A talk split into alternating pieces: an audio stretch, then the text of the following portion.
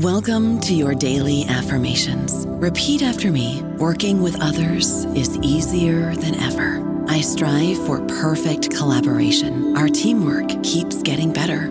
Yeah, affirmations are great, but Monday.com can really get you the teamwork you desire. Work together easily and share files, updates, data, and just about anything you want all in one platform. Affirm yes to start. Or tap the banner to go to Monday.com. Lucky Land Slots, you can get lucky just about anywhere. Dearly beloved, we are gathered here today to... Has anyone seen the bride and groom? Sorry, we're here. We were getting lucky in the limo and we lost track of time. No, Lucky Land Casino, with cash prizes that add up quicker than a guest registry. In that case, I pronounce you lucky. Play for free at LuckyLandSlots.com. Daily bonuses are waiting. No purchase necessary. Void where prohibited by law. 18 plus. Terms and conditions apply. See website for details.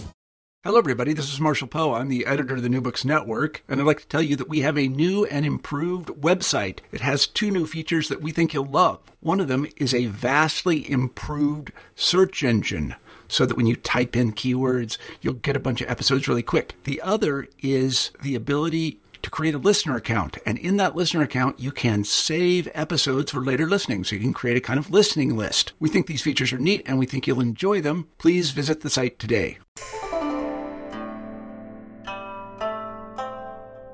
Welcome to another episode of the New Books in East Asia podcast, part of the New Books Network. My name is Nathan Hobson, and today... Welcome to another episode of the New Books in East Asia podcast, part of the New Books Network.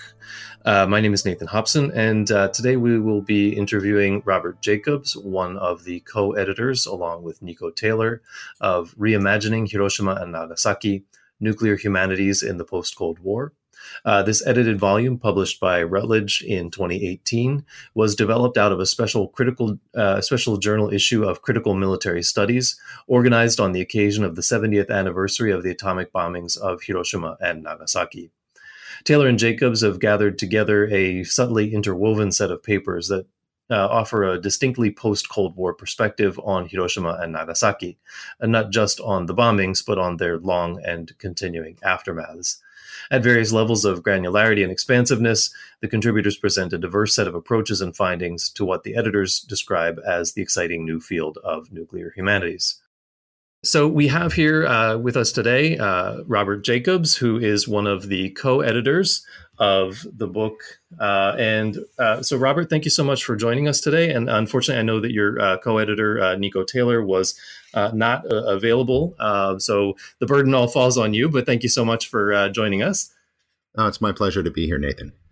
Yeah. Can you tell us a little bit about sort of who you and Nico are and how you came to work on this project together, and a little bit about the context of the project itself? Sure. Absolutely. I'm a historian of science and technology. I focus on the history of nuclear technologies, nuclear weapons, nuclear power, and radiation exposures. I work at the Hiroshima Peace Institute, which is a research institute in Hiroshima City University.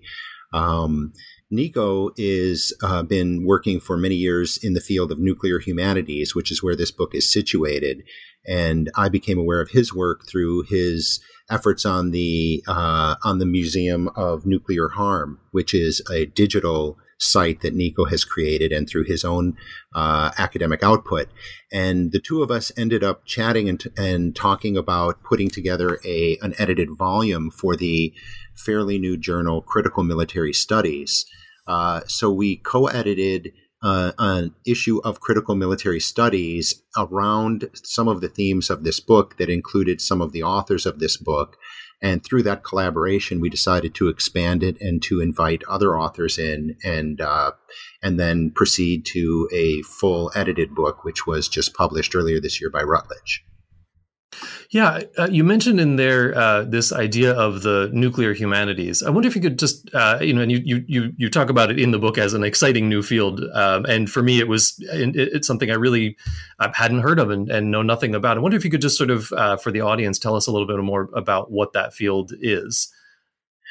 Certainly. It's essentially an entry into grappling with nuclear themes very broadly defined in a wide range of humanities focuses and using a wide range of humanities methodologies. We understand this piece of work as situated as an outgrowth and a further growth of the kinds of nuclear scholarship that were more typical during the Cold War era, in which case there was quite a bit of work done on nuclear policy. There was a little bit of work being done on nuclear popular culture, some specific works done on nuclear science fiction, on literature studies. And in the last few years, primarily since the end of the Cold War, it's begun to emerge that there are people working on nuclear themes across a broad range of humanities fields. So you have people who are doing studies of architectural history that focus on fallout shelters and how fallout shelters encode and express various social mores, gendered mores, racial mores, ethnic mores, class mores. And you have people working in art history. You have people working in a broad range of humanities that are doing much more integrative works on nuclear themes, nuclear tropes, the effect of nuclear technologies on culture. And so these, as opposed to being conducted in separate containers the way that it was through a lot of the Cold War, they become much more integrative. And so scholars are more in dialogue with each other. They're using methodologies across disciplines. And so this field has been referred to as nuclear humanities. It stands in a sense, its definition stands in contrast to that scholarship that was more typical of the Cold War period. And for us, one of the things that we feel about it is there was a lot of scholarship in the Cold War era that felt transfixed, as it were, by the threat of nuclear war, the threat in the Cold War of a large global thermonuclear war between the U.S. and the former Soviet Union. So much of the work that was being done during that period of time had a component to it, even in the humanities, had a component to it that was, in a sense, almost activist, that it was trying to wake up the reader to the dire threat to civilization that these weapons posed and activate them to oppose the use of weapons and to oppose nuclear war. Since the Cold War ended, the threat of nuclear detonation hasn't gone away. However, scholars have sort of relaxed in what it is they're trying to accomplish with their scholarship. They're not trying to make their scholarship a participant in a call to arms, as it were, but rather more broadly investigating the deep nuances and coded messages and counter-narratives that were replete throughout the nuclear culture of the Cold War era and the post-Cold War era. So the distinctive nature of this scholarship for us and for many other scholars has sort of led to the label of nuclear humanities to be kind of broadly applied to this kind of work.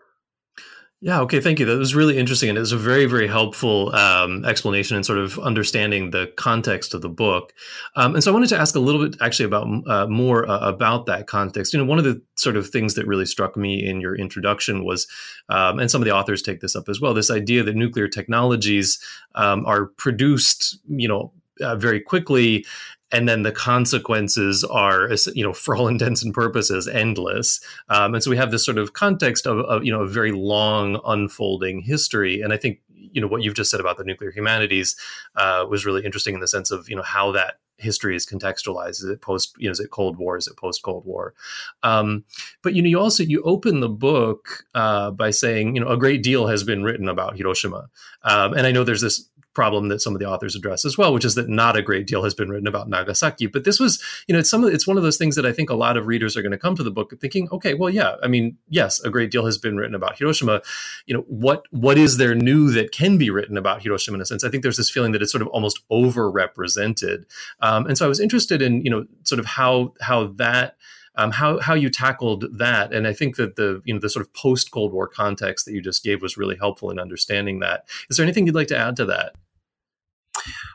Yes, there. A lot of what the different authors in the book grapple with is sort of the inheritance of that Hiroshima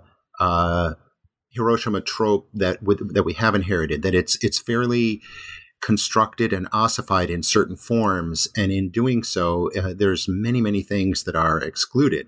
And so, for example, what we know about Hiroshima, or what we've received in the past in terms of how we grapple with and understand Hiroshima, is that Hiroshima was a site of tremendous trauma, and it was a warning to us about the dangers that lay ahead with the use of nuclear weapons against urban populations, against human populations. And so on the one hand, it was an instructive to us.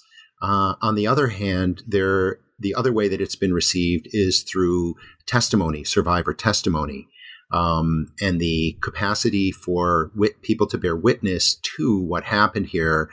And first of all, our consumption, our compassion for these lived experiences, but again, they're almost always positioned as goal-oriented. And that is that through hearing these testimonies, we will become active in opposing the use of nuclear weapons.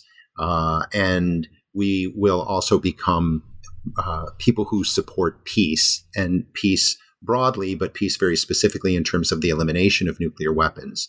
So we have Hiroshima positioned largely in this way, whereas in that construction, there's a ton of things that are left out, of course, which some of the individual authors deal with. Sort of what most quickly comes to mind for many people is the exclusion from those narratives of the presence in Hiroshima and Nagasaki of 50,000 Koreans. Mm-hmm. How did they end up in Hiroshima and Nagasaki? What was the history that brought them to those places? What was their experience?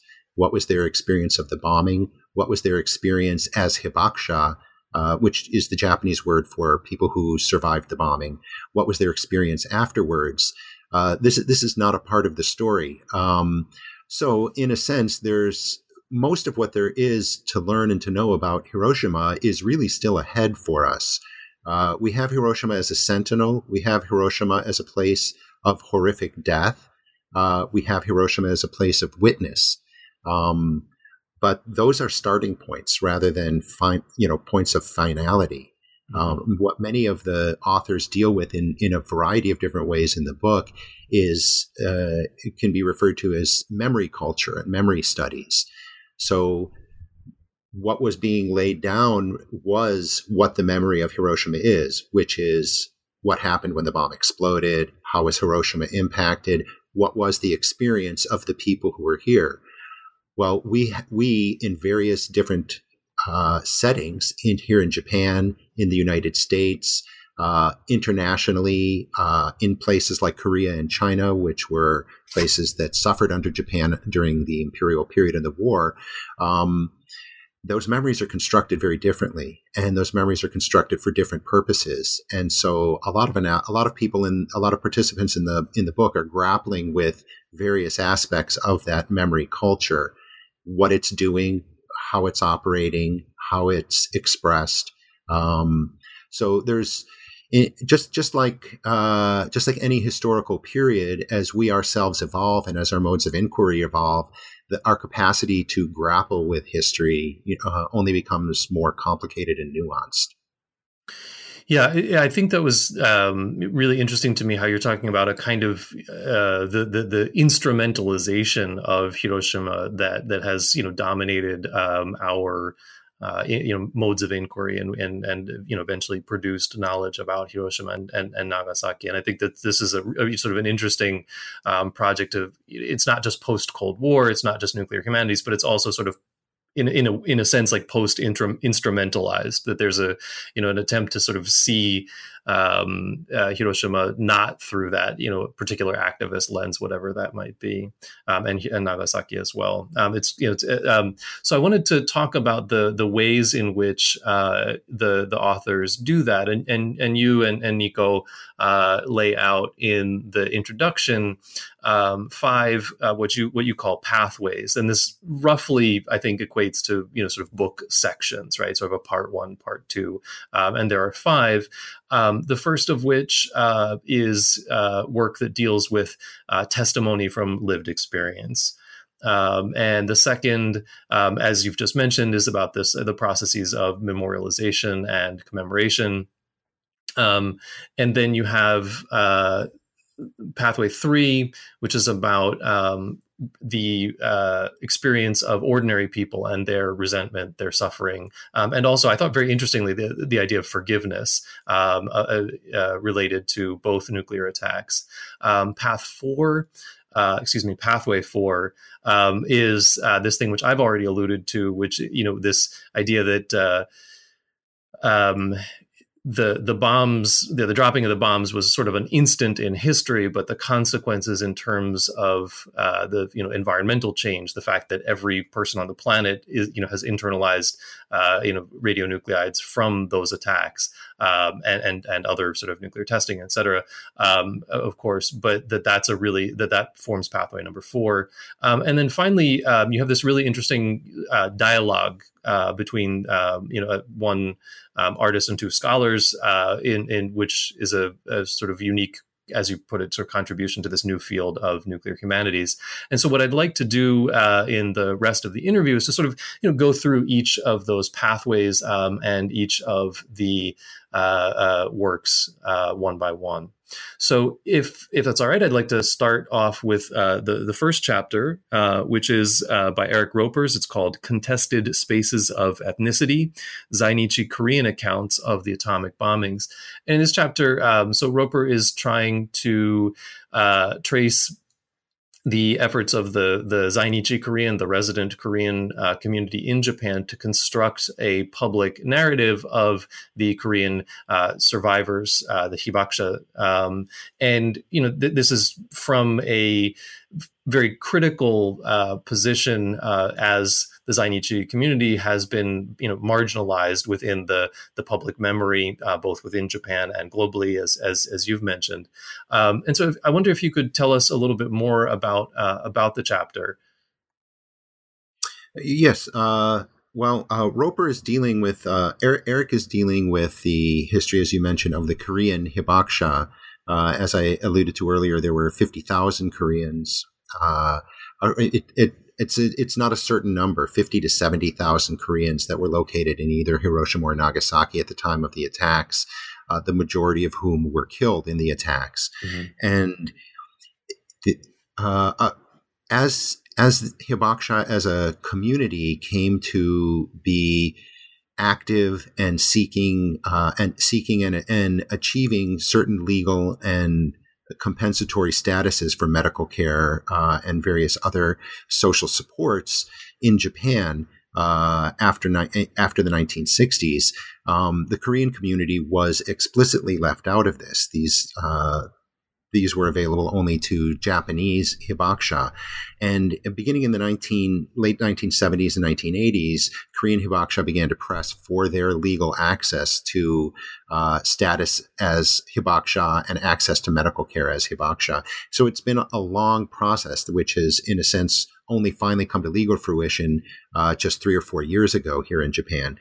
So there's been quite a lot of scholarship in the last few years approaching the experiences of the Korean hibakusha and looking at how it reveals dynamics in society. And a lot of what Eric is doing in this chapter is he's looking at the way that the transcription and inclusion of Korean testimony, Korean hibakusha testimony, is in a sense trying to place back into the history of Hiroshima the prior history of occupation and colonial expansion and colonial activities by Japan.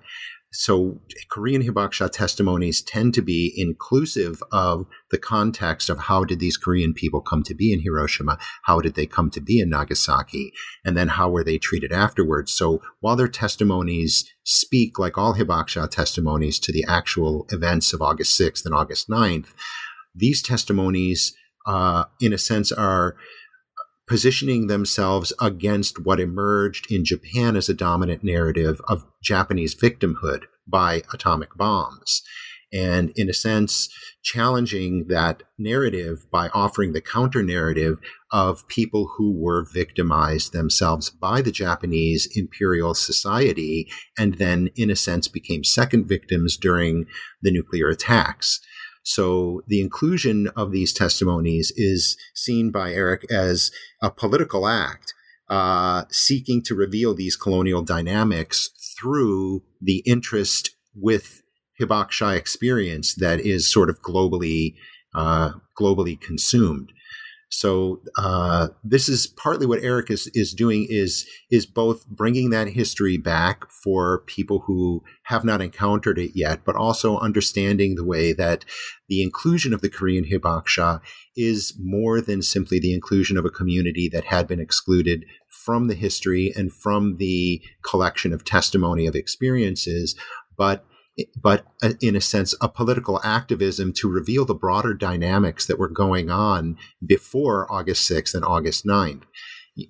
Inherent in this critique is the notion that, which is very commonly felt in countries that were victimized by Japan during World War II, specifically China and Korea, but also in Southeast Asia, that the nuclear attacks were used as a way to reposition Japan as a victim of World War II rather than as an aggressor in World War II. This is, of course, has been challenged in many ways by these countries. They have holidays on, Independence Days on the day that Japan surrendered.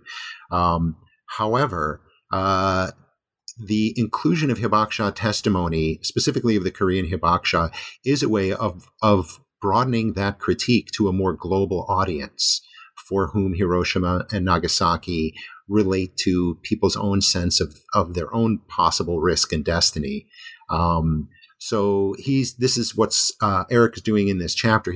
So in a sense, he's looking at how memory culture was constructed in a way that was politically, here in Japan especially, that was politically advantageous for Japan as a means of remediating its image and its sense of self after World War II, how that memory culture, how the expansion of memory culture to include other communities allows not just additional memories to join and additional people to join into the history of this experience, but a much broader critique of how that first memory culture was constructed.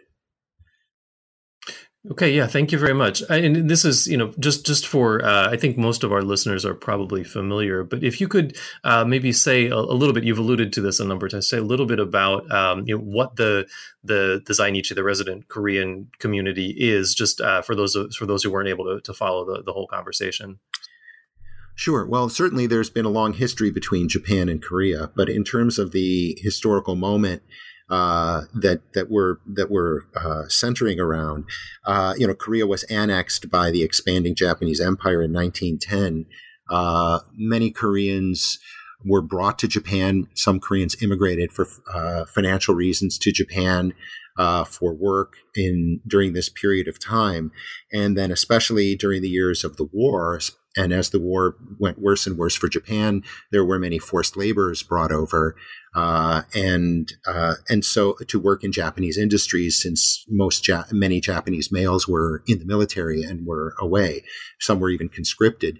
So you have a very large Korean community inside Japan, pardon me, which had always been very much discriminated against. I'm sure many of your listeners famously know that after the great earthquake in Tokyo, in I think it was 23, yep. Correct me if I'm wrong. Yes, September 23rd. Nope.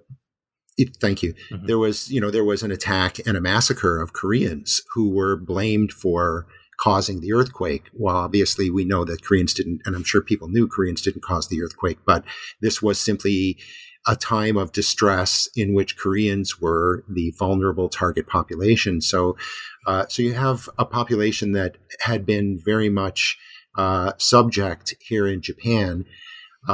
Then during the period of time, and then many of them were working in Nagasaki and living and working in Nagasaki and Hiroshima at the time the two cities were attacked, and many of them became hibakusha as a result of that.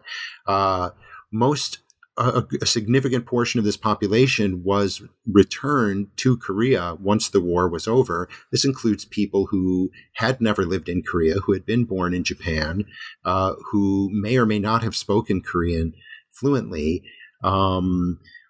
Mr. Son, the first Korean hibakusha who entered Japan illegally and then fought for his rights to be legally declared a hibakusha, he, for example, and this was in he entered in the late 70s, and it was in the early 80s that these court cases were undergoing. He claimed that he never felt at home in Korea because he had never lived there before he was sent to Korea after the war, and he didn't speak Korean and felt like an outsider there.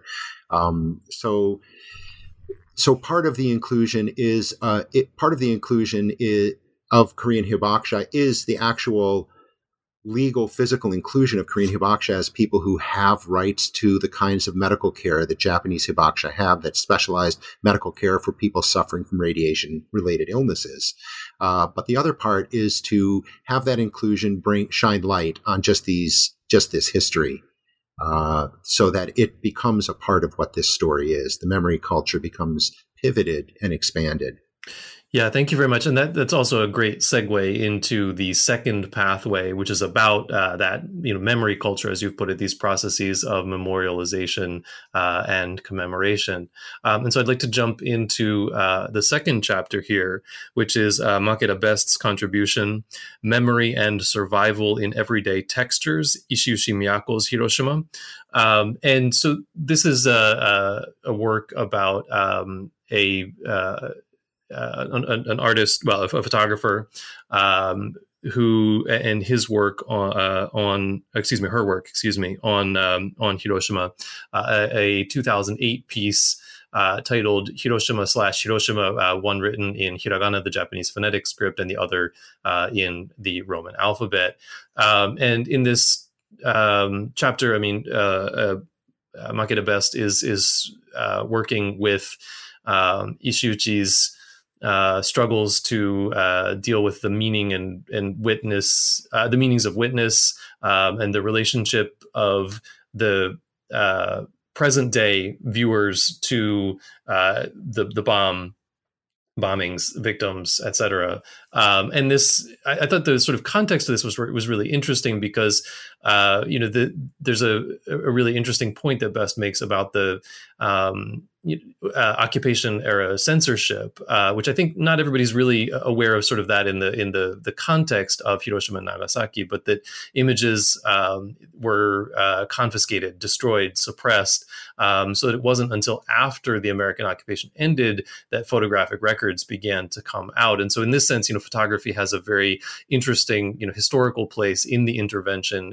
into our knowledge about Hiroshima and Nagasaki. And so I see this as sort of a contribution to that scholarship about photography, rather particularly as an intervention. If you could tell us a little bit more about the chapter, though.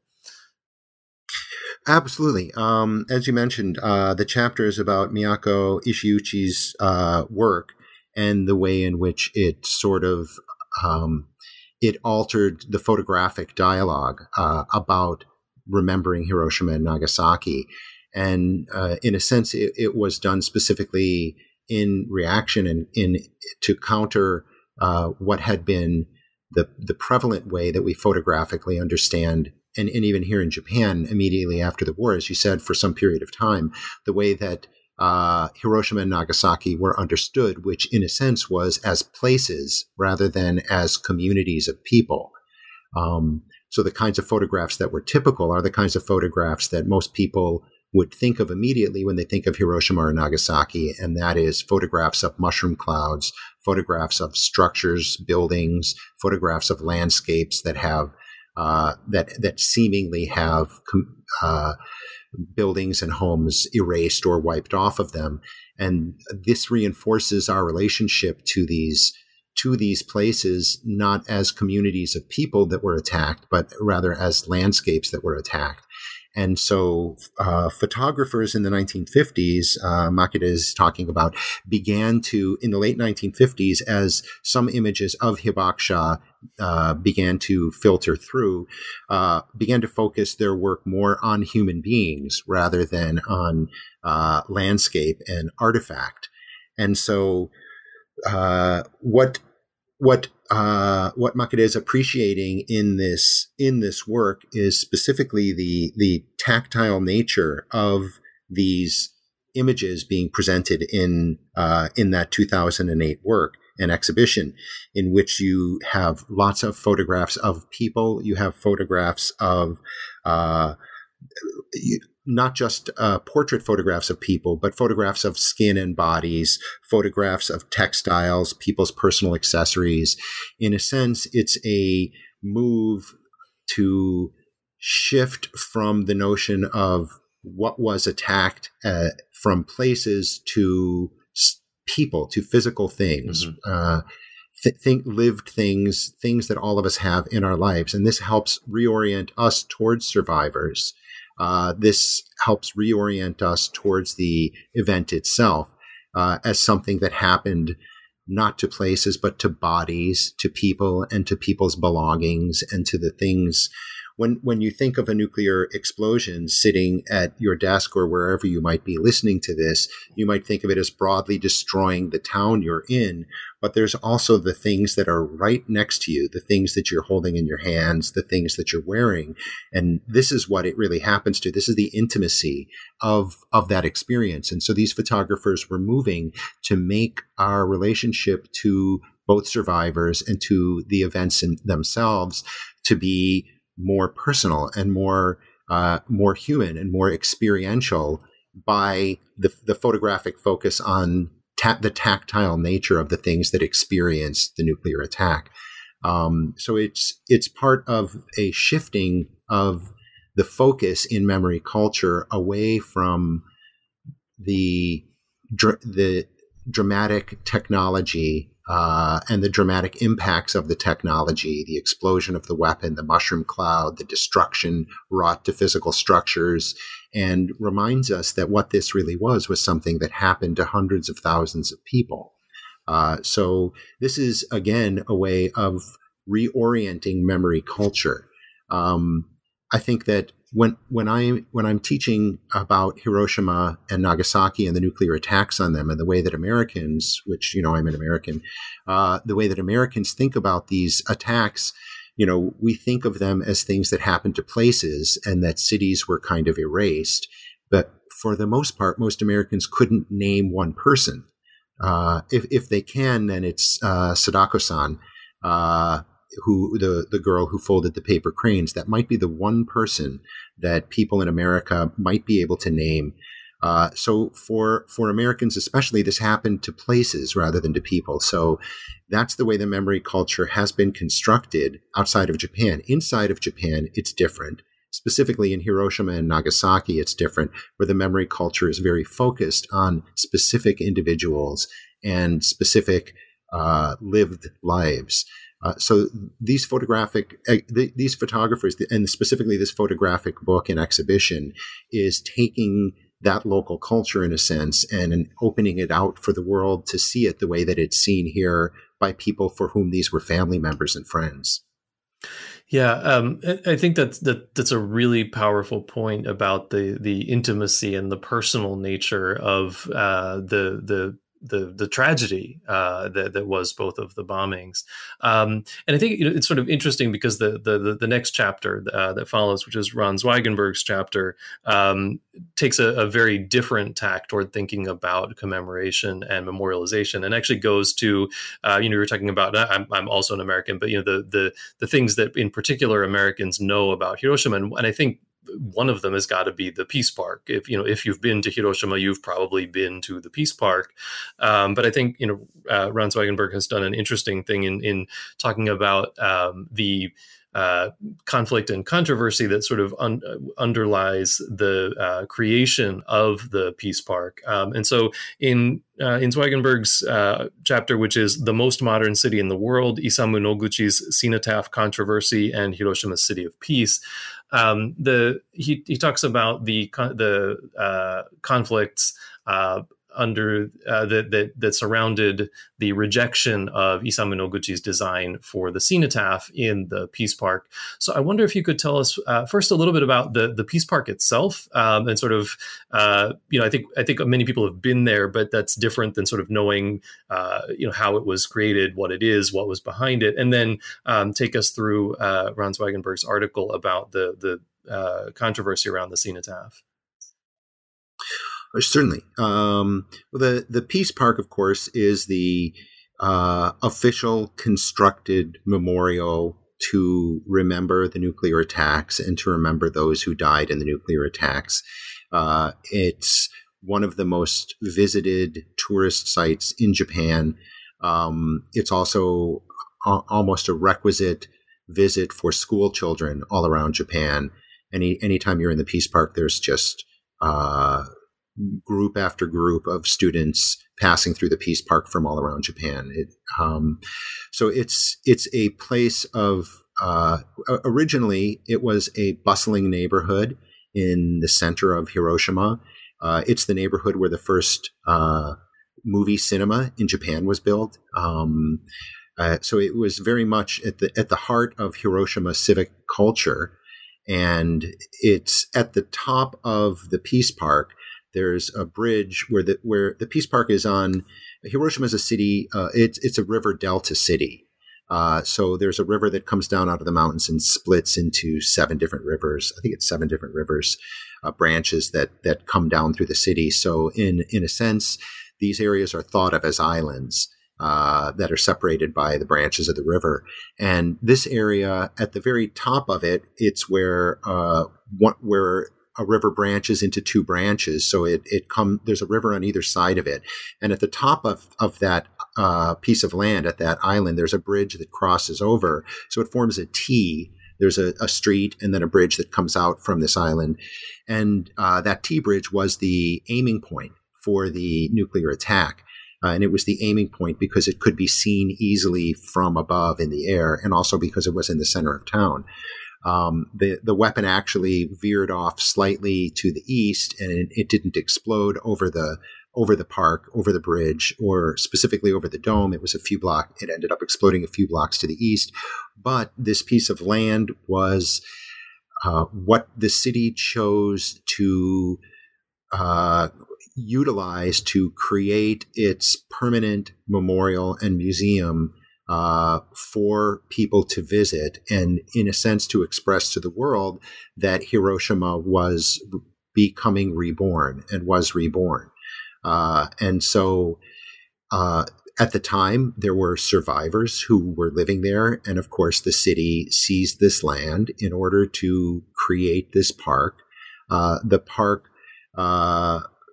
So part of the real virtue of Ran's work, both in this book and also in his other scholarship, is to take this idealized place, this idealized landscape, the Peace Park, which is meant to convey the horrors of nuclear attack and meant to compel nuclear abolition, and look at it for what it necessarily had to have also been, which was city politics. People made decisions. Land was appropriated. People got contracts.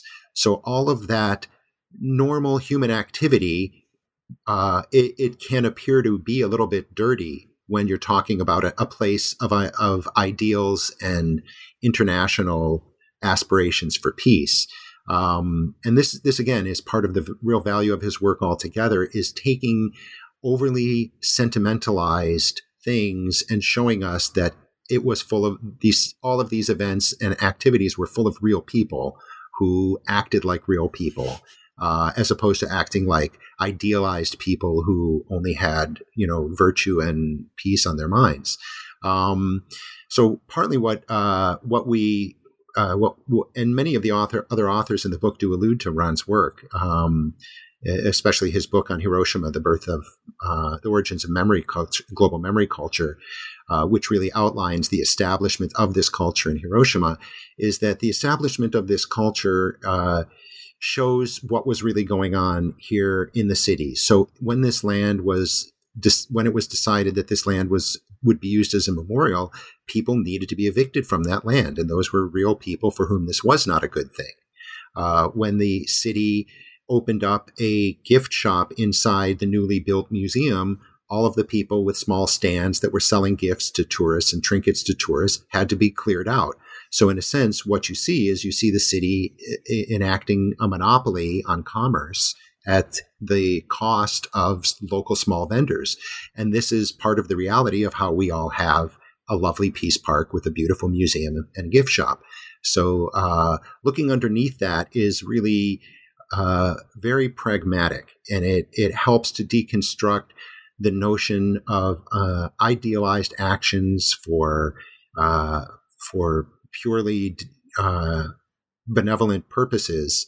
In this specific case, what Ran is looking at is the design of the park. The design of the park partly was by Kenzo Tange was partly to express the emergence of Hiroshima as an idealized modern city. Now, can you tell us a little bit about Tange himself? I think that's a really important bit of context, because he's a very prominent architect in Japan, but not everyone in our international audience is going to know who Tange is.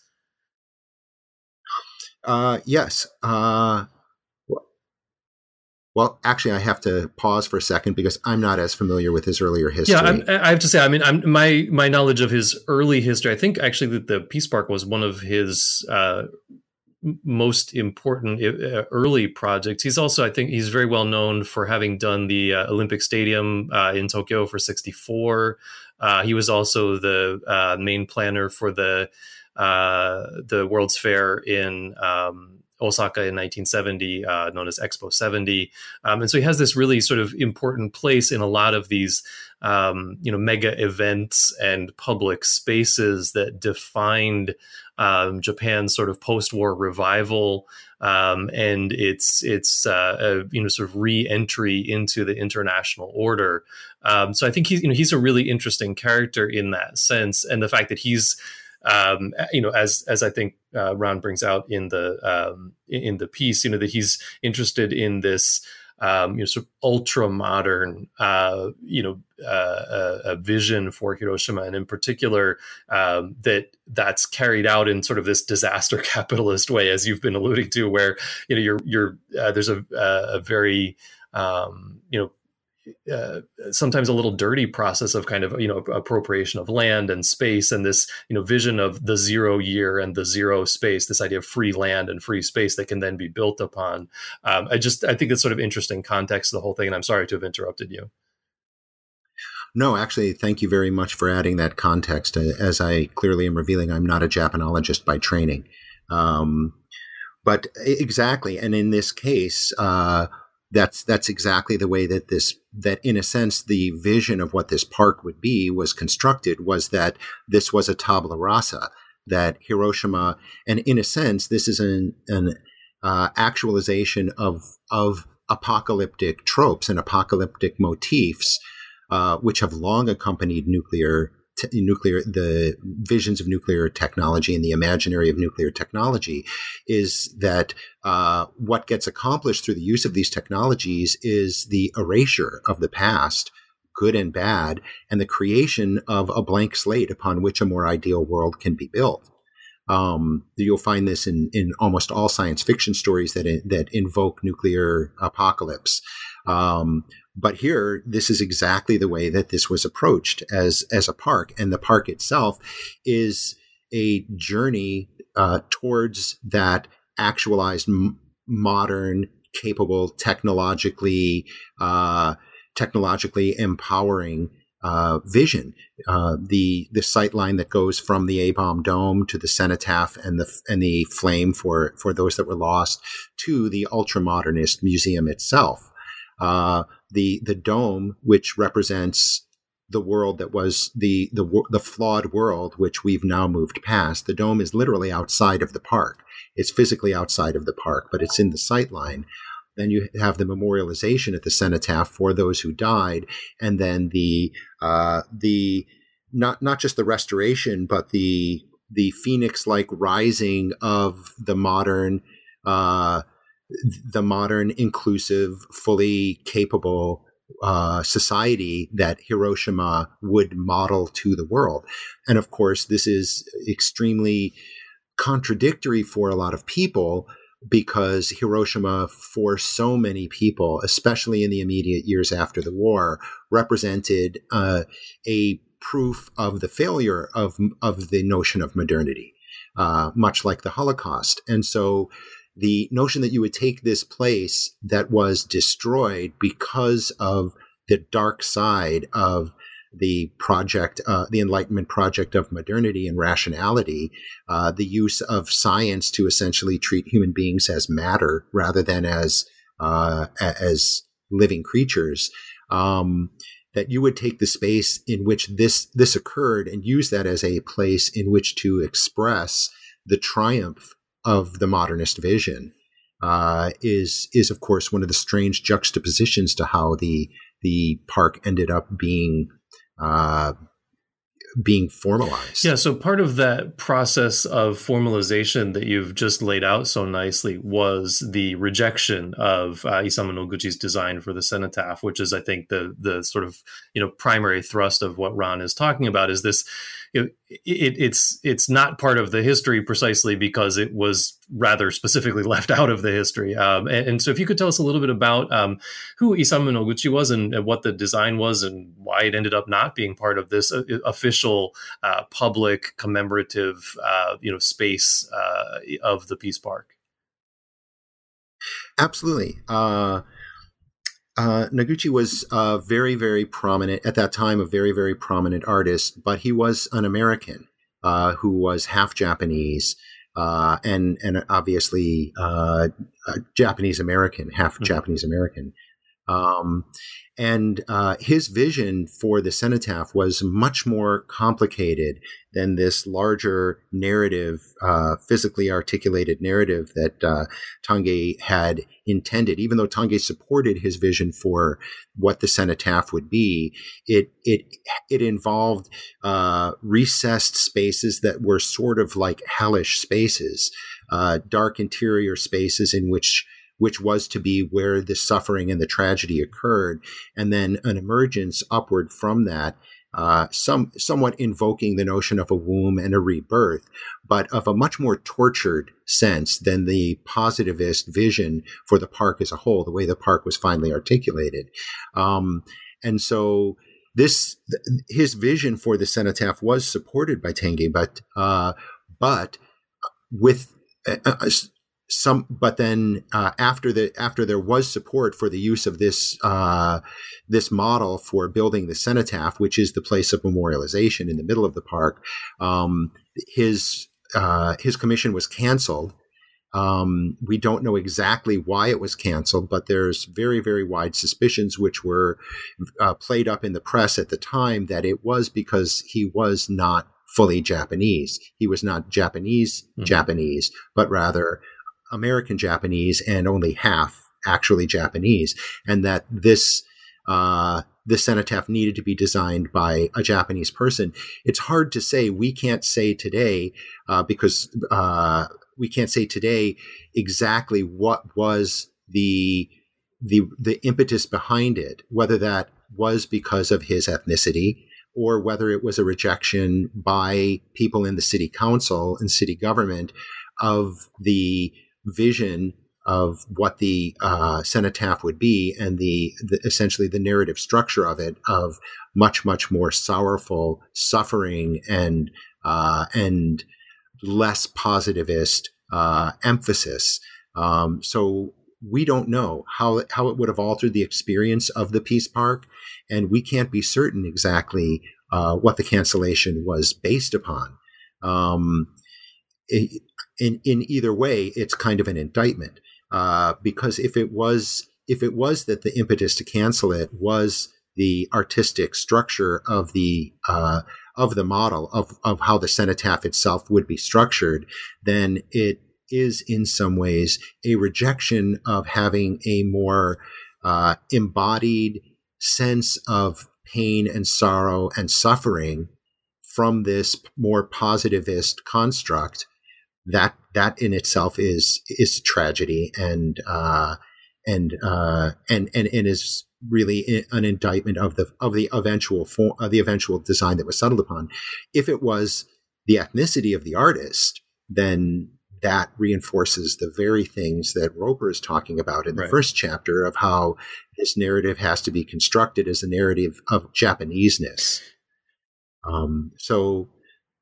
Yeah, and I think this is actually that's super helpful because it also helps us not only to reflect on some of the connections to the chapters that we've already talked about, but it's also a great sort of segue into the into chapter 4, which is Jessica Rapson's chapter, which is called Hiroshima Remediated. Or remediated, I guess, Nuclear Cosmopolitan Memory in The War Game, 1965, and the Museum of Anti-Memorials, ANTE Memorials, in 2012. Because Rapson is looking at, as she puts it, the conflict, sort of irreconcilable conflict between these sort of dyads of progress versus discussion, past versus future, self, other, universal, specific, local, global, and the sort of we've been talking in all the chapters thus far about the kind of violences that have been perpetrated, whether that's the actual violence of the bombs or whether it's the violence of exclusions in processes of commemoration and memorialization. And so I wonder if you could tell us a little bit more about the way that Rapson takes this on in relation to these two works, The War Game, 1965, and The Museum of Anti-Memorials, 2012, and what the relationship is between those two works. Absolutely. In a sense, part of what Jessica is grappling with, and also Stephanie Fischel in the mm-hmm. chapter that follows it, is the narration of these events in the West, specifically, among the Allied nations who were at war with Japan.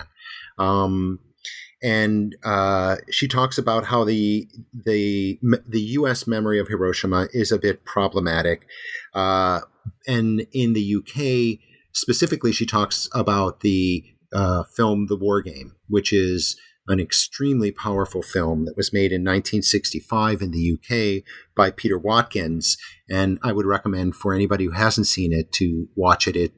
For a film which we've all seen a number of them now, a film about a possible nuclear war in the future, that's this particular one, as some are, is set as sort of a documentary.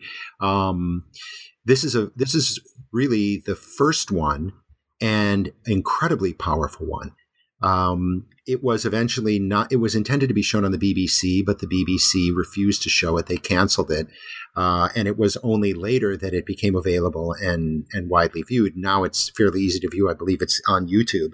And it is a documentary examination of a nuclear attack in the future in Kent, England, the UK.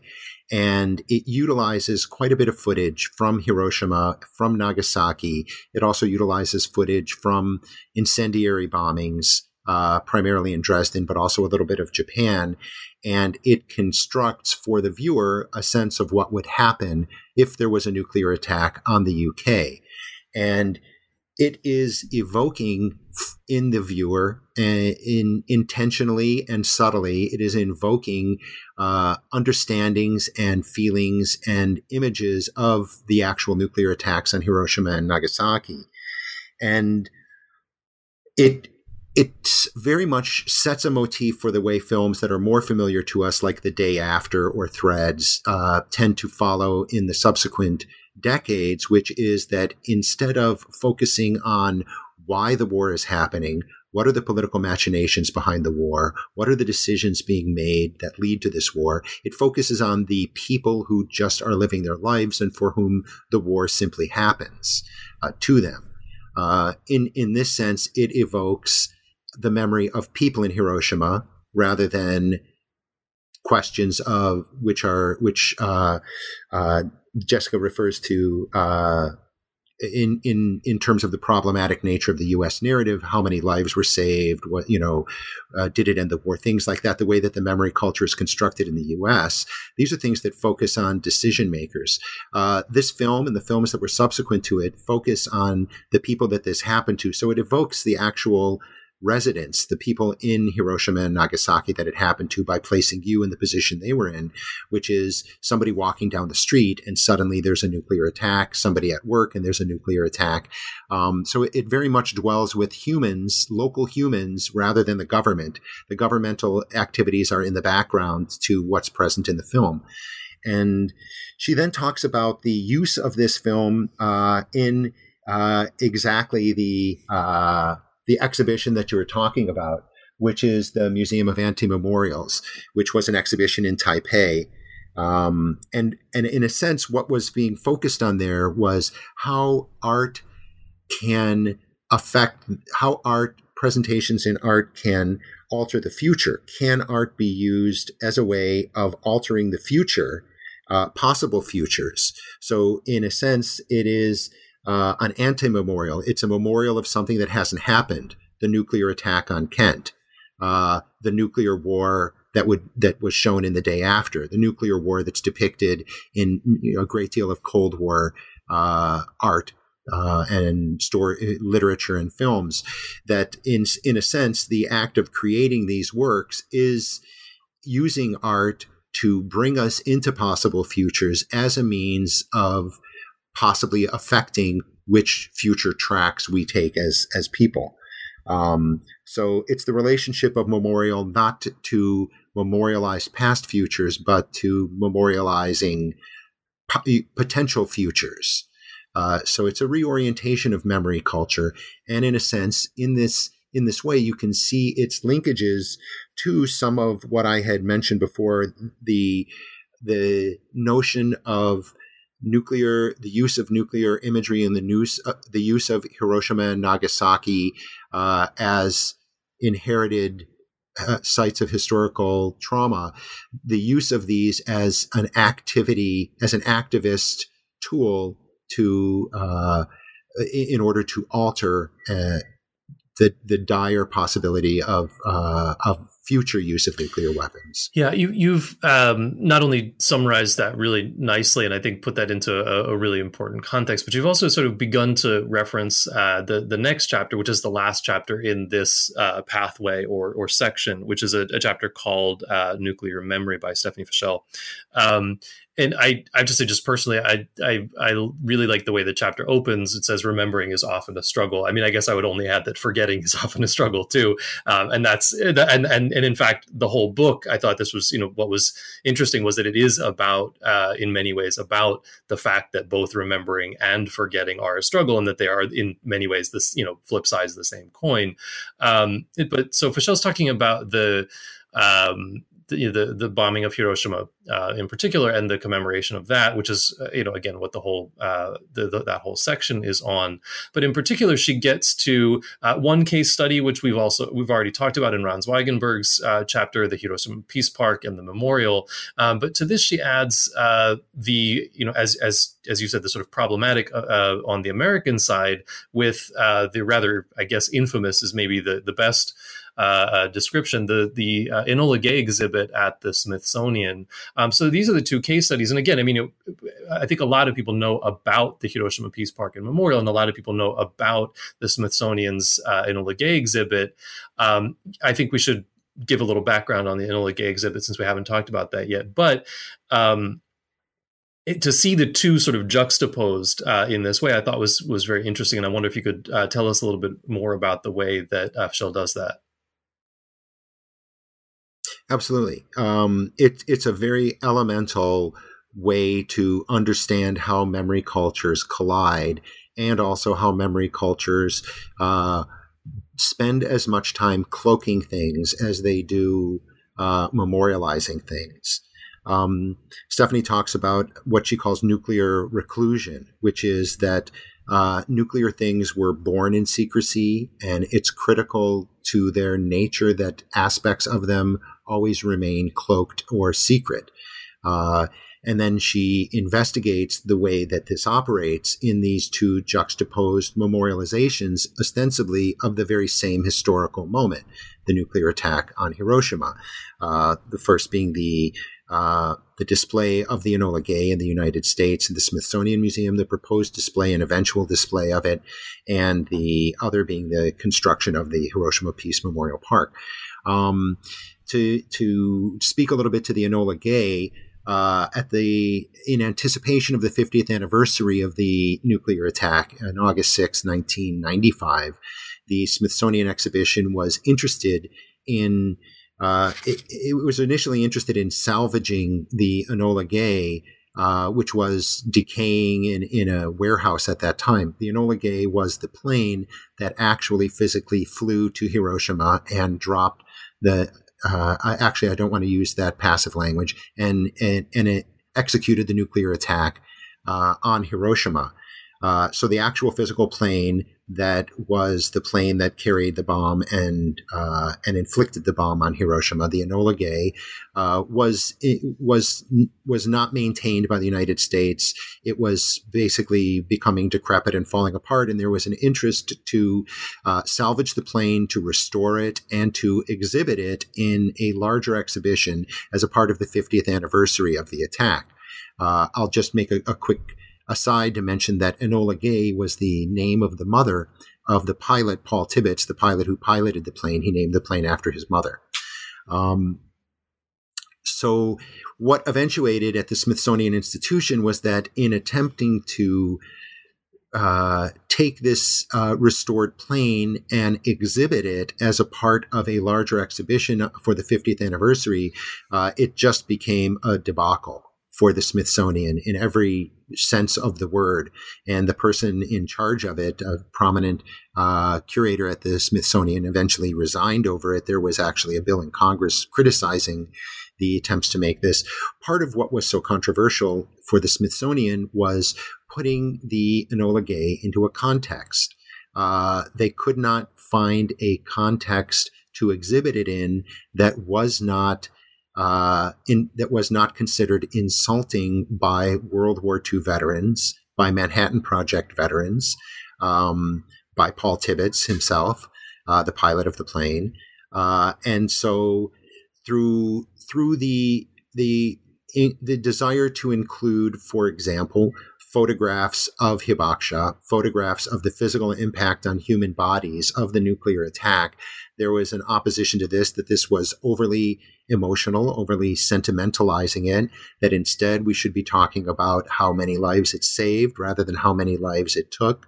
And as was pointed out by another Smithsonian member that Fischel quotes in her chapter, ultimately the whole thing was canceled over an argument about how many lives would have been saved in an imagined American invasion of Japan. So what ended up canceling it was a disagreement about an imaginary event that never happened. But the plane was eventually displayed simply by itself. You can see it at the Smithsonian Air and Space Museum in Washington, D.C. It's the most popular attraction there, but it's displayed with absolutely no context at all, just the statement about what it is. And so here, partly what Stephanie is talking about in this case is the things that have to be hidden. In this case, the things that have to be hidden are the human impact, the actual impact on people of this weapon. And one of the iterations of the display was going to be in the context of incendiary bombing.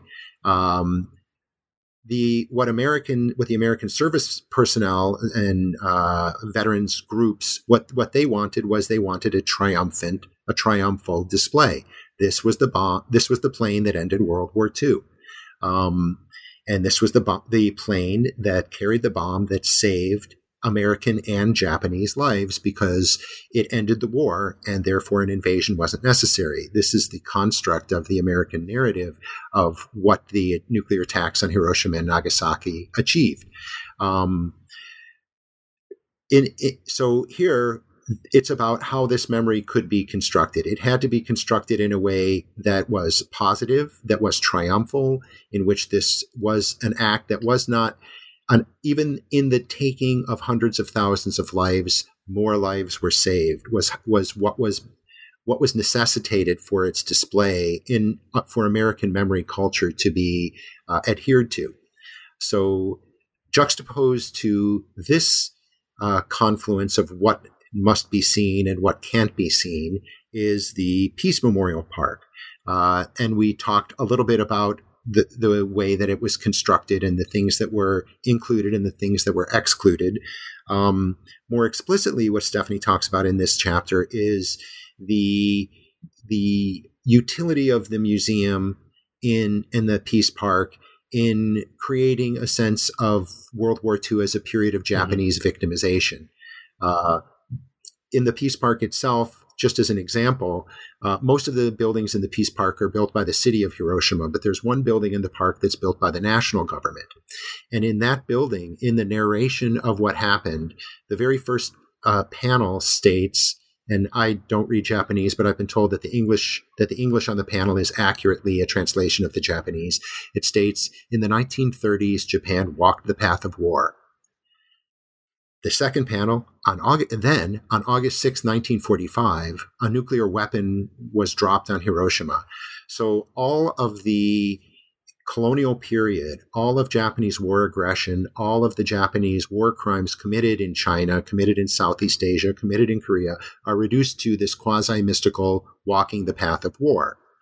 And so in the Peace Park, and in the Japanese construction of the narrative of what happened, it's there. What can't be seen is the Japanese aggression that led to an American attack on the cities of Hiroshima and Nagasaki. These things just happen out of the blue, and the Japanese people were victims of these attacks. So this is what she's looking at: is these counter the way in which on both sides the story is. It's essential to the story that certain things be hidden in order for the story to serve national needs. And what she advises, which is where a lot of the contributors to the book also focus, is the importance of focusing on people rather than state actors in remembering this culture on either side. And that this is a way to build a future memory culture that does not adhere to an instrumentalized agenda of one nation or another nation in how we think about Hiroshima and Nagasaki. Okay, so I want to shift gears and move on to the third section, which deals with that third pathway that you and Nico outline in the introduction, and that is ordinary people's resentment, suffering, and forgiveness. And there's three chapters that deal with this. The first of those is Kathleen Sullivan's Nagasaki Reimagined, The Last Shall Be First. And I think the context for this one is in some ways very obvious, but as Sullivan herself puts it, the word Hiroshima has stood in for both Hiroshima and Nagasaki throughout this sort of 70 plus years now of the post-war period. And I think she makes this really interesting point in addition to the sort of what's obvious in that, which is that that's a kind of violence of exclusion against Nagasaki, but also that, we were just talking about the Enola Gay and the first bomb to be dropped, but the second bomb, which is the world's first plutonium bomb to be used in war, which she, I think, very provocatively calls the Nagasaki bomb. Still, the plutonium bomb is still part of the American nuclear stockpile. And this is, again, I think goes into that larger context of, the nuclear bomb, the creation of nuclear weapons and the actual bombings themselves were sort of moments in history, but that we are in fact in a very profound way still living through the aftermath of that. But I think, if I understand it correctly, I think Sullivan's main point is really about this, an attempt to sort of de-erase Nagasaki, right? And so I wonder if you could tell us a little bit about maybe the erasure of Nagasaki itself. I mean, I don't know if you want to include any insight on exactly, why it is that happened, how it is that happened, and then sort of what Sullivan is getting at here in the article. Absolutely. This article is essential. And actually, when I asked Kathleen to write it, I pointed out that we ourselves were being absolutely guilty of exactly what I had wanted her to talk about, which is that you don't see the word Nagasaki on the cover of the book, even though we're talking as much about Hiroshima as about Nagasaki as Hiroshima. Not specifically in the chapters quite as much, although there is some amount dealing with the history of Nagasaki, but the notion of using Hiroshima as a shorthand for both Hiroshima and Nagasaki. Kathleen mentioned this to me a long time ago, and I've really endeavored since then, whenever I'm talking about the nuclear attacks, to use the phrase Hiroshima and Nagasaki and not to use Hiroshima as shorthand for it, even though, as I said, here we are guilty in the book's title. I think that in a sense, part of the way that this happened can be seen as organic. Humans are fairly naturally preoccupied by firsts. The first time that things happen are noteworthy. But a lot of it is just the simple shorthand of having one word to talk about a complexity of things. However, as Kathleen acknowledges in her chapter, this is a violence of exclusion. There were hundreds of thousands of people affected by the nuclear attack on Nagasaki. And to simply reduce them to an implied inclusion in the word Hiroshima is very disrespectful to their memory and also to the actuality of what happened in Nagasaki. Additionally, there are other things I would add just peripherally in terms of the why it gets left out. For those who visit Japan, Nagasaki is pretty far away, whereas Hiroshima is fairly easy to get to, so very few people make it all the way to Nagasaki. Additionally, Nagasaki has a long and a complicated history for which the bombing is merely a part of that history. As certainly most of your listeners know, it was a port of entry for Western cultures into Japan.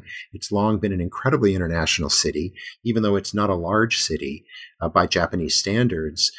Whereas in Hiroshima, its history beyond the local important things of its history really is centered on the bombing. It's really the defining thing of Hiroshima in a way that it isn't for Nagasaki. And so Hiroshima has embraced that. And it is very much a brand here in Hiroshima. It's been said that the hardest word to find inside the Hiroshima Peace Memorial Museum is the word Nagasaki. So there's a lot of branding that goes on to emphasize Hiroshima was first. As Kathleen points out, that's in a sense to use Hiroshima as a shorthand, which we do for talking about our own vulnerabilities. It's really inaccurate. And we do use that. For example, when the Soviet Union acquired nuclear weapons in the end of 1949, there was a flurry of articles about American vulnerability to nuclear weapons that were all throughout the United States media. And the most notorious of these was a cover story on Collier's magazine in 1950 with a large painting of Manhattan with huge craters from nuclear weapons. And the name of the article emblazoned on the front cover was Hiroshima, USA.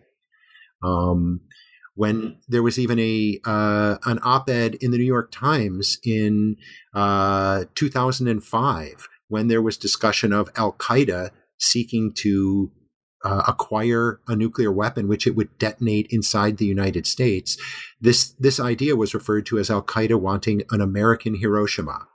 And there was an op-ed in the New York Times called An American Hiroshima.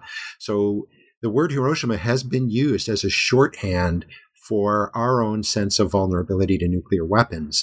Whereas, as Kathleen points out very accurately, it's the Nagasaki bomb that is the actual weapons that we are facing and vulnerable to. The Just for a little bit of context, the Manhattan Project produced two designs of how a nuclear weapon could work. One design was called the gun design, and the other was called implosion. They built both of those weapons. The gun design weapon was dropped on Hiroshima, and it used uranium-235 as fissile material. And the implosion design was the bomb that was dropped on Nagasaki, and it used plutonium as the fissile material. After these nuclear attacks, the United States never built another gun design weapon, the weapon that was used in Hiroshima. Nobody built gun design weapons. Everybody built plutonium implosion weapons after that. So all of the weapons in the early U.S. arsenal were, as Kathleen says, Nagasaki bombs. None of them were Hiroshima-style bombs. This is the weapon and design that was utilized by the later nuclear powers that came along. Even when thermonuclear weapons, hydrogen bombs, were developed, a hydrogen bomb involves two stages. The first stage is the detonation of a traditional fission atomic bomb to create temperatures high enough in order to trigger the thermonuclear fusion component in the bomb. So every H-bomb also has a Nagasaki bomb inside of it that starts the chain reaction off. So it's actually Nagasaki bombs that we are all facing.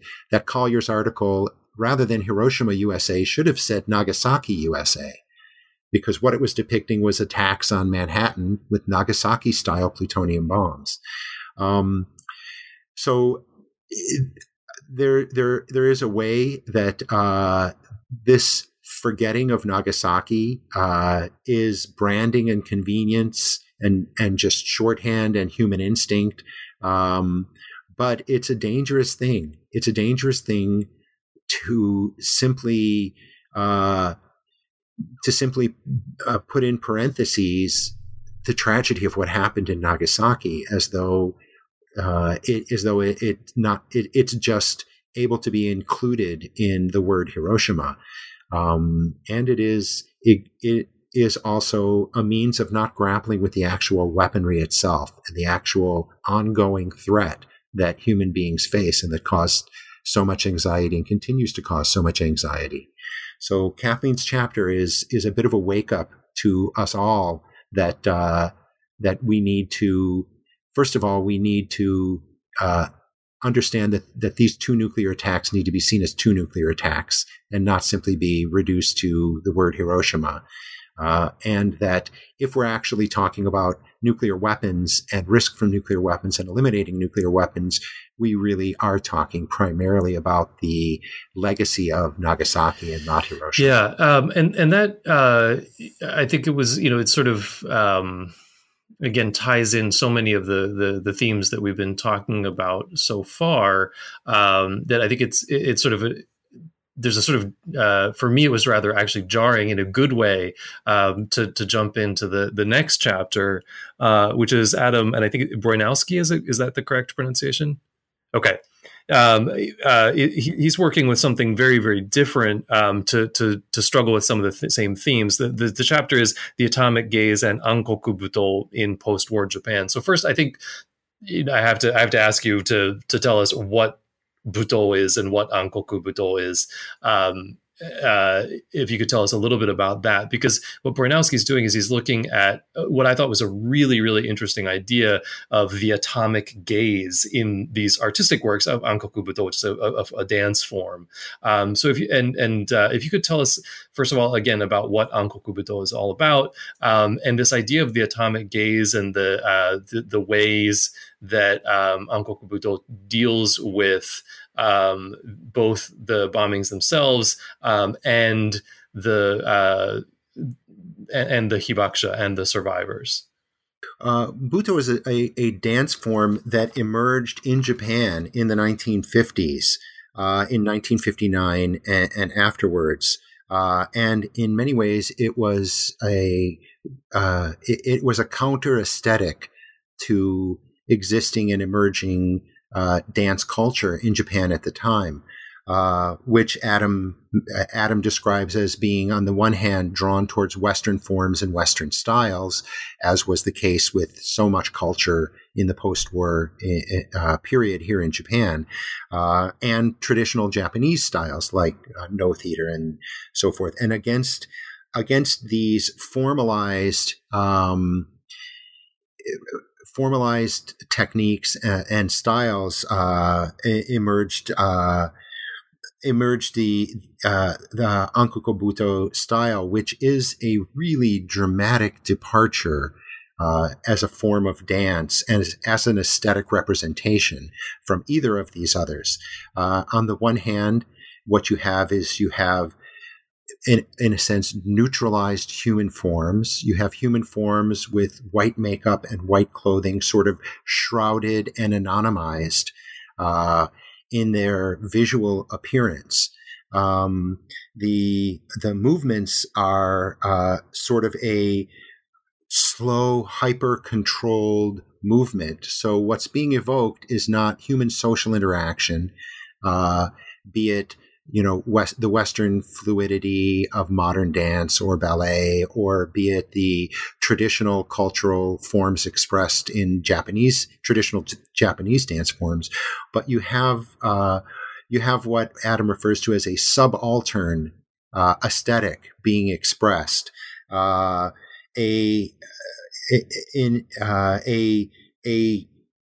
form that emphasizes, as he says, decay, death, and regeneration in the face of the positivist, modernist post-war recovery and central culture of Japan of capitalist participation, increasing affluence, increasing consumer-oriented culture. And in a sense, what's being expressed through this, according to Adam, is that there's a somatic, dreamlike, animal sense of loss, of suffering, of victimization, a deeply embodied sense of the terror and horror of what modernity had brought to Japan specifically. And this, in a sense, is a way of trying to shift again the view of Hiroshima as this modernist recovering, city of the future, city of peace, city of political agency, and rather dwelling with the experiences of those who endured the nuclear attacks, who endured the suffering of the war, who endured the suffering of the human condition in general. And this ran very much as a counter. And there was some amount of art globally in this period of the 50s, 60s, and 70s that did embrace this positionality in response to the mainstream. But that very specifically, the Buto dance form in Japan was very counter-aesthetic and was a way to give visibility, to give visibility and movement and agency to these deeply harmed and deeply grieving and terrified and anxious aspects of what living with these weapons and living through these highly mechanized, industrialized forms of warfare were as an experience. Right. And so when I said at the beginning that I found it this sort of a jarring transition, and I said, I said that was a very, I meant that as a positive. And I thought it was also extremely appropriate in terms of actually what the dance form is and sort of what Bornowski is telling us about the movement, Buto as a movement, and also the movements of Buto. So I thought that was a particularly sort of powerful jump within the book itself, and I think that in an interesting way, I don't I don't think that Bronowski used the word, but in the next chapter, Stuart Bender and Mick Broderick use the word traumascape, right? And it seems to me that this was a word that really powerfully connected these two chapters that are right up next to each other. And so Bender and Broderick's chapter is Australian POW and Occupation Force Experiences in Hiroshima and Nagasaki, a digital hypervisualization. And so Broderick and Bender are, they're talking about the history of POWs in Nagasaki and Hiroshima, which, as they point out, is rather, you know, again, it's one of those unknown parts of the history.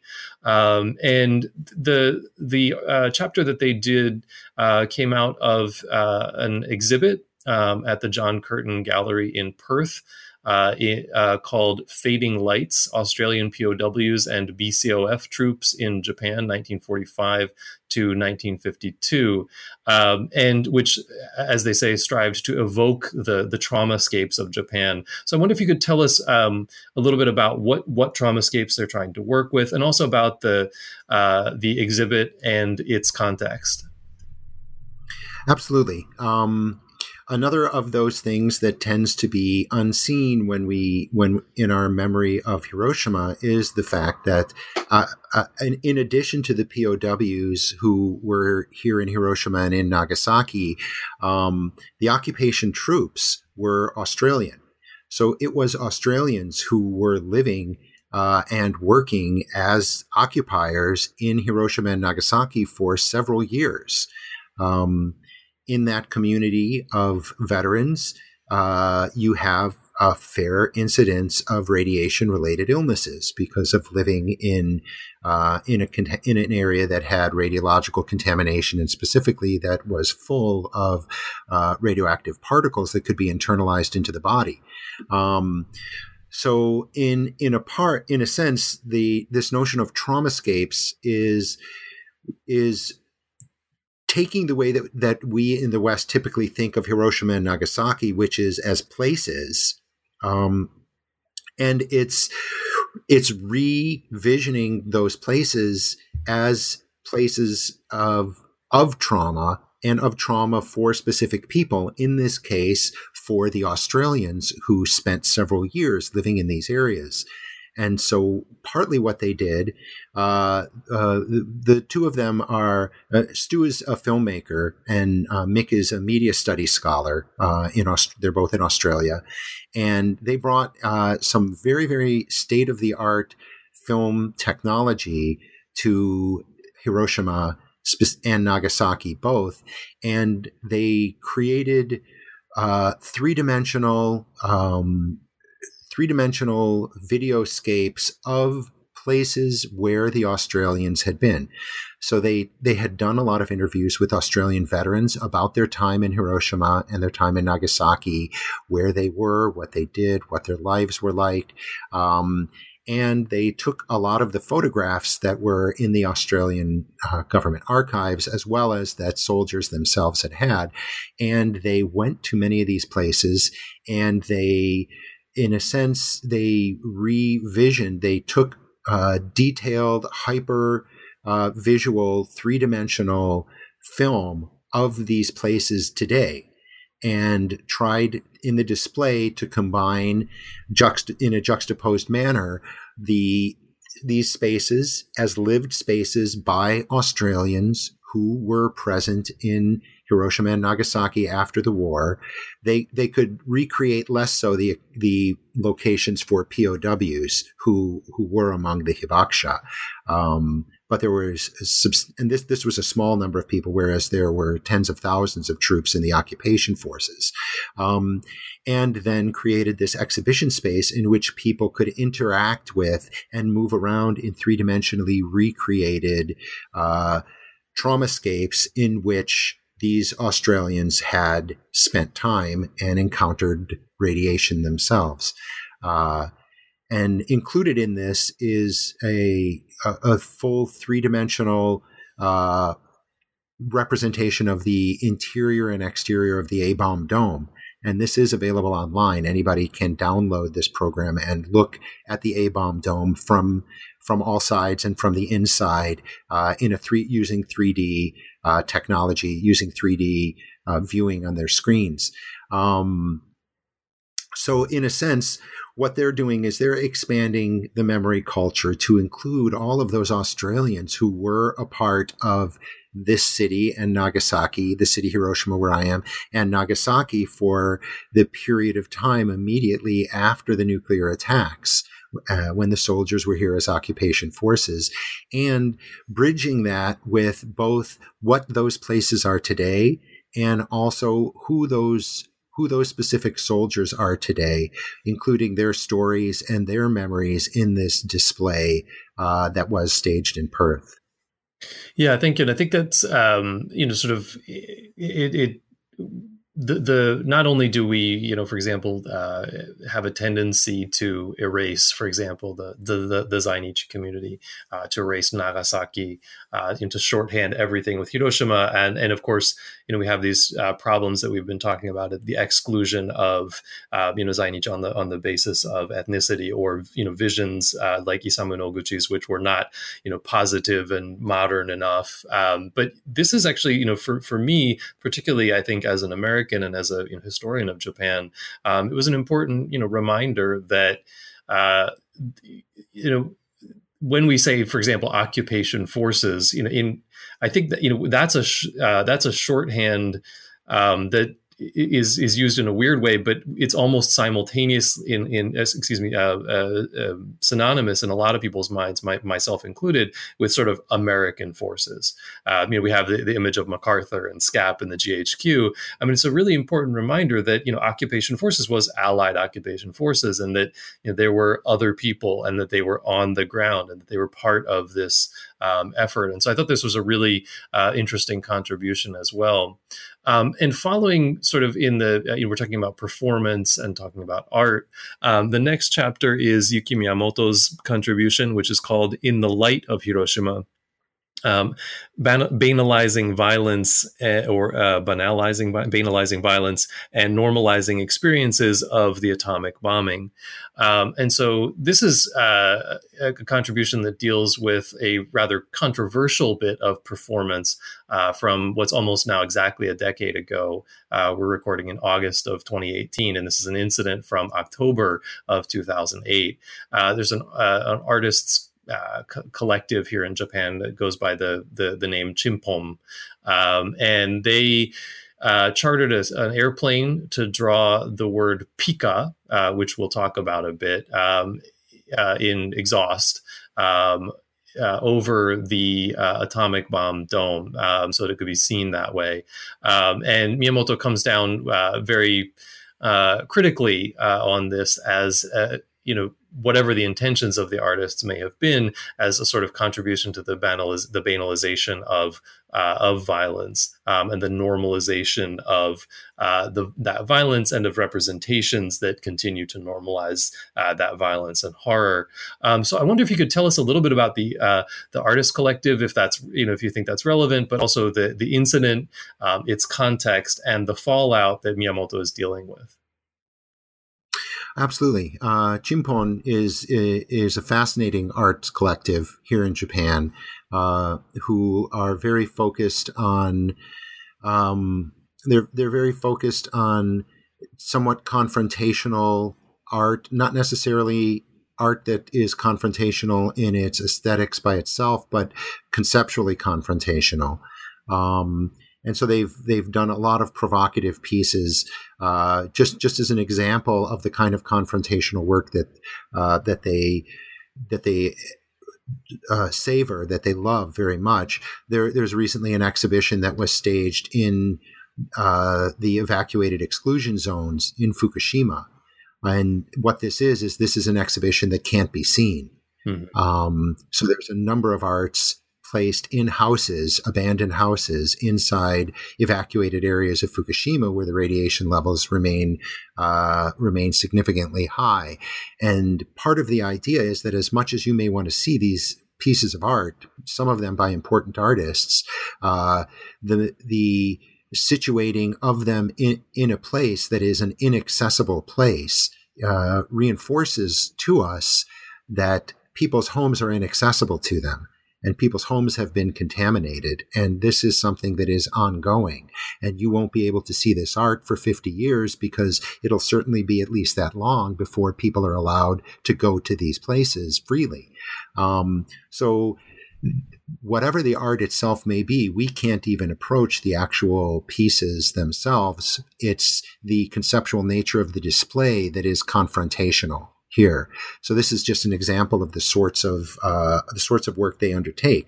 In 2008, as you said, they hired a plane to skywrite the Japanese kanji for Pika. I think it was the kanji, or was it the katakana? Probably it was the katakana. Okay, yeah. In the sky, and Pika is essentially, it's shorthand in this sense for explosion, for bright explosion, like the nuclear weapon. And they did this up where the nuclear weapon detonated over the Peace Park. And part of the idea, I think, was to represent what's not seen, which is this weapon up above, and the threat and the distress that one might feel to sense that there is this thing lurking up above you, which we all know to be so powerfully destructive. And in a sense, one of the things that Yuki is criticizing is this was condemned very widely when it happened. It was condemned by the city of Hiroshima. It was condemned by many groups and hibakusha groups in Hiroshima. And Chim↑Pom themselves, she might say, I don't want to put words in her mouth, she might say became complicit in banalizing this event and saying that this is to wake people up so that everybody will pursue peace. And in a sense, rather than positioning the art as confrontational and disruptive, to position the art in the traditional narrative of how all Hiroshima display is positioned, which is this is to awaken your desire for peace, to help you to work to eliminate nuclear weapons. So in a sense, they allowed the distress caused by this performance art to allow them to be channeled into the channels which Yuki is criticizing as normalizing this violence by making it an instrument for political action and a future political agenda. She cast this against the background of the history of the so-called Hiroshima Maidens. The Hiroshima Maidens were hibakusha, 25 young women from Hiroshima who were disfigured primarily by the heat of the nuclear attack. And they had some scarring and muscle damage, inability to quite extend their arms for some people, facial scarring and keloid scars, some of the physical effects of the high heat of the nuclear weapon on human flesh, on human bodies. There were lots and lots of people who were so scarred. Similarly in Hiroshima and in Nagasaki. But there was a historical event where a particular Christian minister, Reverend Tanimoto, had some amount of these women had taken shelter or comfort in a group in his church, and he sought to have them access plastic surgeries and reconstructive surgeries that would alleviate some of the lack of mobility caused by the scarring, and also eliminate some of the scarring so that the women would not have facial disfigurement specifically. Eventually, after having secured some help for some women in Tokyo, Tanimoto, along with Norman Cousins, the American editor and publisher, were able to bring 25 women called the Hiroshima Maidens to the United States for plastic and reconstructive surgeries that were all done free of charge through a network of donors and host families in the New York City area. And these women journeyed to America. They spent a year in America. They participated in television shows. They participated in cultural activities in America. When an earlier group had gone to Tokyo, they had participated in a visit to Sugamo Prison, where Japanese war criminals were imprisoned.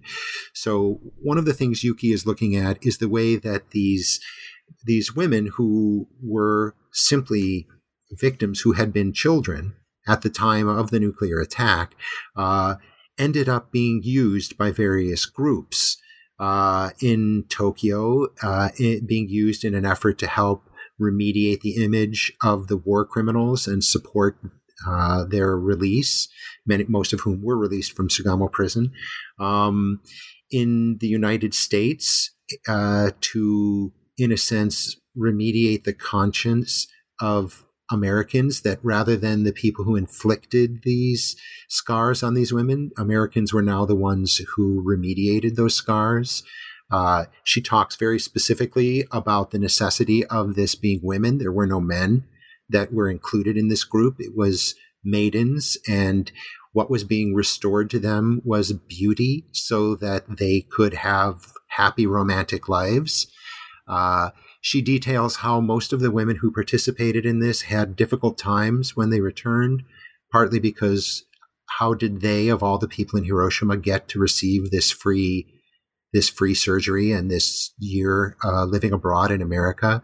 The fact that there may have been jealousies that these women were somehow, they got to go to New York, they got to go to Disneyland, they got to do all of these things that people who were living in poverty in Hiroshima couldn't do. And in a sense, she looks at this event overall as helping to make this violence banal. And she contrasts that with the Chim↑Pom event, that there's a way in which even unintentionally, people like artists like Chim↑Pom, who are trying to make a provocative statement, women like the so-called Hiroshima Maidens, who are simply young people who were victimized by a nuclear weapon, that they can become integrated into this cultural process, which helps to shield us from the real horrors of what happened, and that this is a banalization, as she says, a banalization of evil and of violence. Yeah, so I think that the chapter does a really nice job of dealing with something that the next author, Thomas E. Doyle II, calls in a different context, Japan's nuclear perplexity. Right, that and I think these questions of the complexity of, in particular, the U.S.-Japanese relationship that you've just been bringing out, come out in a very different and interesting way in Doyle's work, which is, as I said, it's Hiroshima and the Paradoxes of Japanese Nuclear Perplexity. So Doyle is, this is much more dealing with this political context of how is it that Japan, which as a nation since 1945 has made it part of its international identity to be the nuclear victim, right? How is it that same Japan has, at the policymaking level, been dominated by individuals and groups who believe that nuclear deterrence is necessary, right? And so this conflict between what is referred to quite often and what Doyle talks about, the nuclear allergy here in Japan, which one can, it's sort of obvious how that would come about, but then also how the U.S.-Japan relationship and what is referred to as the American nuclear umbrella, how the conflict between those two things play out. And he talks about this sort of in an interesting way. He says that he's going to give a theoretical account of the metaphor nuclear allergy. And so I wonder if you could tell us a little bit about that, the nuclear allergy, the American nuclear umbrella, and sort of how they come together in Doyle's theoretical account here. Yes, it's really fascinating, and it's been this really painful and strange paradox in Japanese culture in the post-war years. You can see it in a sense, not as explicitly, but you could see it at first in the fact that Japan became a staging ground for the Korean War.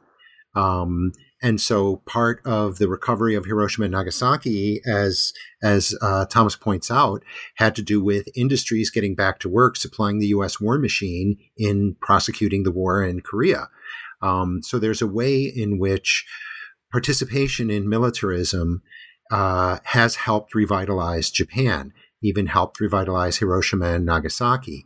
At the same time, having suffered nuclear attack, being painfully aware of the cost of nuclear weapons on human beings, there was what was referred to by first Americans and then also by Japanese later as Japan having a nuclear allergy, which is the notion. It specifically refers to the notion that U.S. wishes to stage nuclear weapons inside Japan as forward bases for nuclear weapons for use in combat, or for helping to move forward its lines of attack against perceived future enemies like the Soviet Union or Communist China, that Japan's utility as a staging ground for American nuclear forces was immediately important to Americans, but that for Japanese, it was an anathema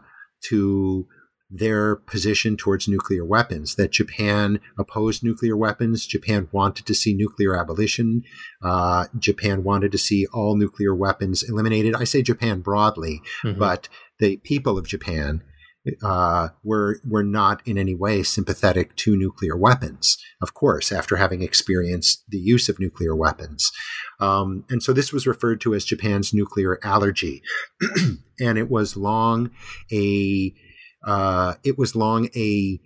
goal of American and Japanese policymakers to seek to cure this allergy, to seek to get Japanese people past this. There were a lot of ways that this was undertaken. There's indirect passive ways, for example, the promotion of Atoms for Peace in Japan. When Atoms for Peace, which is shorthand in the 1950s for the promotion of nuclear power plants and nuclear energy, when Atoms for Peace was first brought up in Japan, the Hiroshima Peace Memorial Museum was taken over for a year in 1955 and had a huge Atoms for Peace display to promote nuclear power plants here in Japan inside the Peace Museum. There was a small display promoting Atoms for Peace for years after that. The original intent was to build the first nuclear power plant in Hiroshima, the idea being that if the people of Hiroshima accept nuclear power, why would anybody oppose nuclear power? So you can see here this notion of inoculating the Japanese public against anxieties to nuclear power through using Hiroshima as an entry point for accepting nuclear power. So similar efforts were made all along to try to get the Japanese people to feel that it was allowable for nuclear weapons to be located inside Japan. As certainly everybody listening knows, Japan has Article 9, the Peace Clause of the Constitution, which forbids Japan from participating in wars of aggression or anything but self-defense. And arguments can be made about how strictly that was adhered to over time, but it was certainly something that was a value that the public embraced and supported, that Japan was a pacifist country and that Japan would be actively seeking to achieve nuclear disarmament and lessen the threat of nuclear weapons. At this whole time, of course, Japan was under the nuclear umbrella of the United States. And any attack on Japan would risk retaliation by the United States with nuclear weapons. So Japan was being protected by nuclear weapons this entire time. So this paradox of how a country could both be protected by nuclear weapons, could rely on nuclear deterrent as a primary facet of its defense strategy, and at the same time refuse to allow nuclear weapons physically inside the country and seek actively to dismantle and abolish those weapons. This is at the center of that paradox. And so one of the things I would point out as an aside is that the recent book by Daniel Ellsberg, The Doomsday Machine, points out that nuclear weapons were physically stationed in Japan on a barge at Iwakuni Base in the water, so they were not physically on Japanese soil, since the mid-1960s. There was awareness that American warships, American military ships that had nuclear weapons had docked in Japan, even though that was not supposed to happen. That was against official policy, but it was known by the Japanese government that the American military was docking ships that carried nuclear weapons in Japan. That much had been acknowledged, but the actual staging of a depot of weapons inside Japan, I don't think was terribly well known before Ellsberg's book. Yeah, thank you. And I think this is, this whole chapter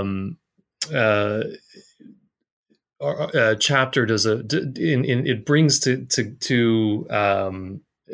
a big political context back to some of the really granular work that had been done, and I really like that about the way that it kind of it rounds out that particular section, that pathway, and we then have one final sort of pathway here to deal with, and this is the one that you're talking, in the introduction about the field of the nuclear humanities and the sort of new forums in that is providing for people.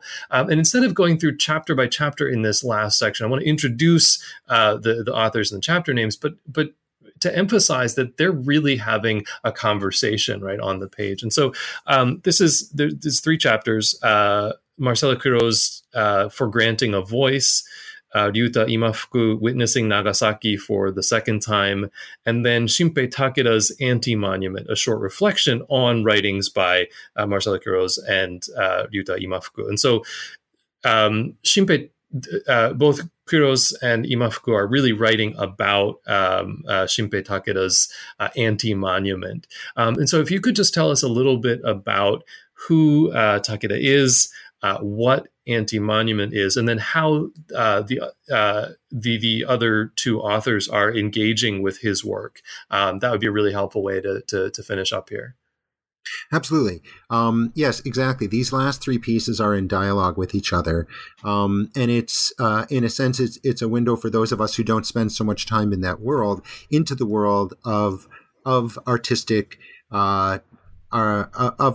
display in gallery settings and museum settings, and how artists work and how people think and talk about art. So it centers around the work of Shinpei Takeda, who's a very important Japanese artist who lives in most of the year in Tijuana in Mexico. And Shinpei has done quite a number of very, very important works of art that deal with a broad range of issues, but he's focused in the last decade or more on nuclear weapons and on hibakusha. He had spent some amount of time interviewing a lot of Japanese hibakusha who lived in North America and South America, recording their experiences. And Shinpei's work is three-dimensional. It's very tactile. It's very embodied work. It takes up it's abstract it's in physical spaces. So in this case, what Shinpei, you have two people who are responding to the display. Two people responding to the Anti-Monument exhibition, which was held in Nagasaki in 2015, the 70th anniversary of the nuclear attack in Nagasaki, during the month of August. There you have two writers that are responding to this exhibition, and then you have Shinpei, in a sense, responding to them. The first writer, Marcela, also talks a little bit about an earlier exhibition called Alpha Decay, which was staged in Tijuana in Mexico a few years earlier. Pardon me. in that first display, and these things are in a sense of a piece. In Alpha Decay, what Chim↑Pom had done is Chim↑Pom had constructed a container made of cardboard boxes in an outside exposed part of the exhibition space. And he had covered this with material, and into this he had taken testimony of hibakusha about their experiences, and he had broken those testimonies down to actual sound waves, much like the sound waves we can see when we're making a digital recording of ourselves. He had then etched these throughout the material in the interior of this space so that one could enter into this space and be surrounded by the physical sound waves, not the actual sound, but the visual representation of these sound waves as a container that one was within. And actually, when the exhibition was held, which was immediately right as the 3/11 event was unfolding, mm-hmm. Two Nagasaki hibakusha went and sat in the very back of this interior space constructed with these cardboard boxes, and they told their stories. And people who were attending the exhibit went into this space as well, and they were surrounded by both the physical representation of the sound of testimony and actual sound waves of testimony of people who were remote from them. So in a sense, they were experiencing testimony as sound, both physically and auditorily. I guess so. Yeah, yeah. in audio form. So for mm-hmm. them, the reception of this memory was entirely in the form of sound. And in a sense, by having these cardboard boxes outside, this is something that is fragile and something that cannot last, something that is a temporary moment. In the anti-monument display in Nagasaki in 2015, the center of that was a subsequent piece called Beta Decay.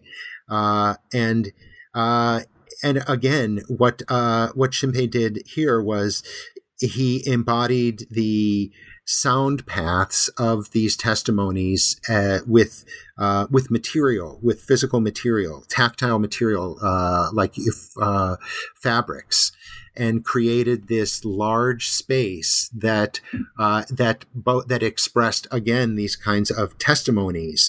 So he's speaking of art, the performance of art, of making this as which is not something that the viewer sees. The viewer sees the end piece as this engagement in which this repetitive motion is a means of cultivating and materializing memory.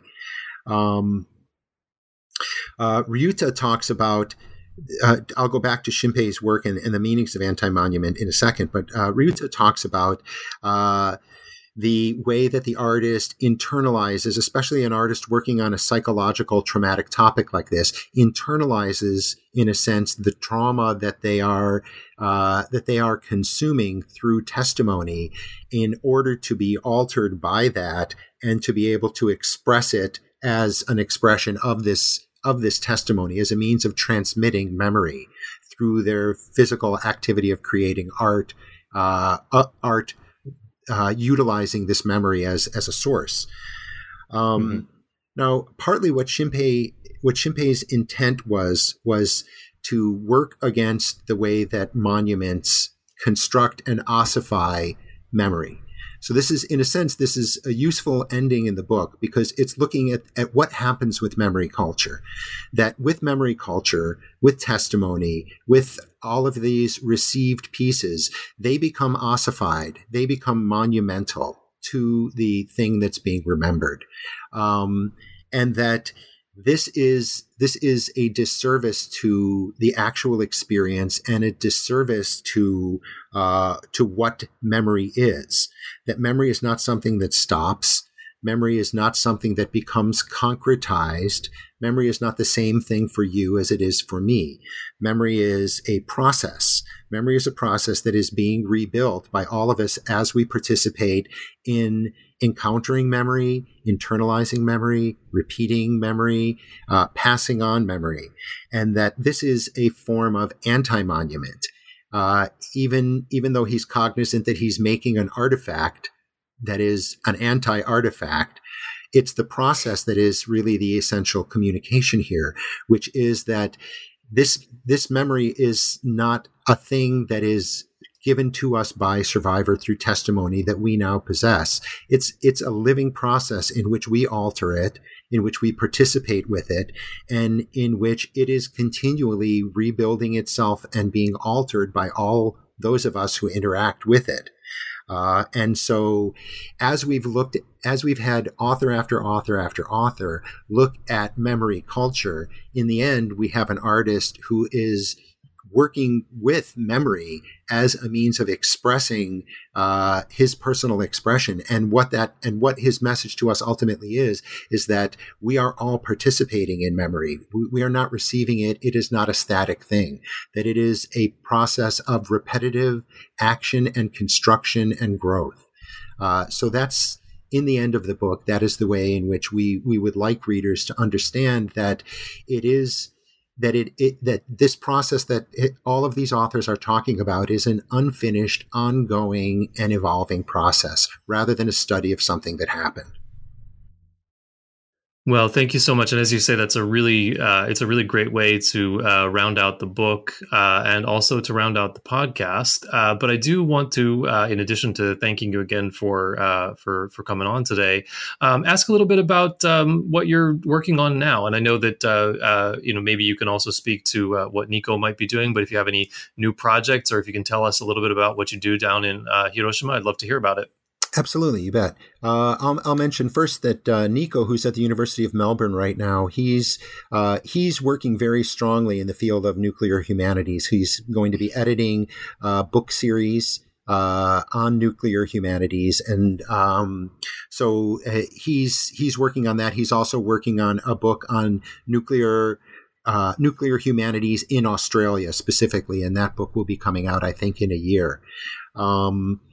And that's where he works down in Australia. As for myself, I've been working for many years along with one of the contributors to this book, Mick Broderick, down in Australia. Him and I have been working on what we call the Global Hibakusha Project, where we have been collecting oral histories in radiation-affected communities around the world, primarily nuclear test site communities and nuclear production site communities, as well as nuclear accident sites.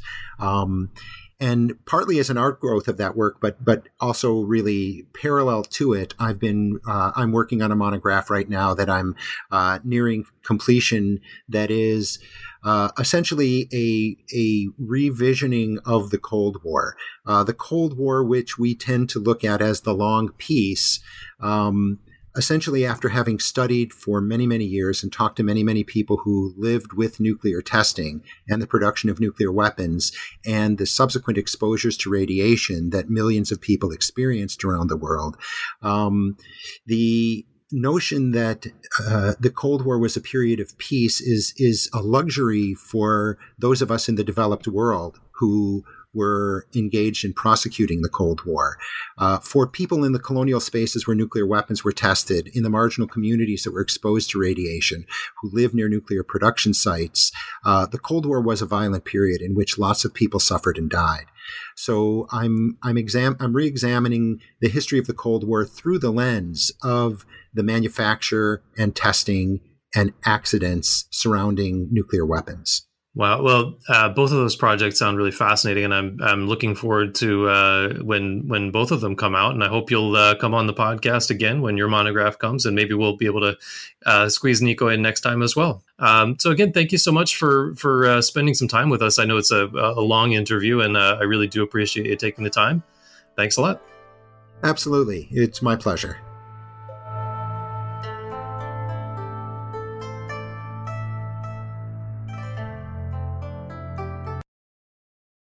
Hello, it is Ryan, and I was on a flight the other day playing one of my favorite social spin slot games on Chumba Casino.com. I looked over at the person sitting next to me, and you know what they were doing? They were also playing Chumba Casino. Coincidence? I think not. Everybody's loving having fun with it. Chumba Casino is home to hundreds of casino-style games that you can play for free anytime, anywhere, even at 30,000 feet. So sign up now at ChumbaCasino.com to claim your free welcome bonus. That's ChumbaCasino.com and live the Chumba life. No purchase necessary. VGW. Void where prohibited by law. See terms and conditions. 18+.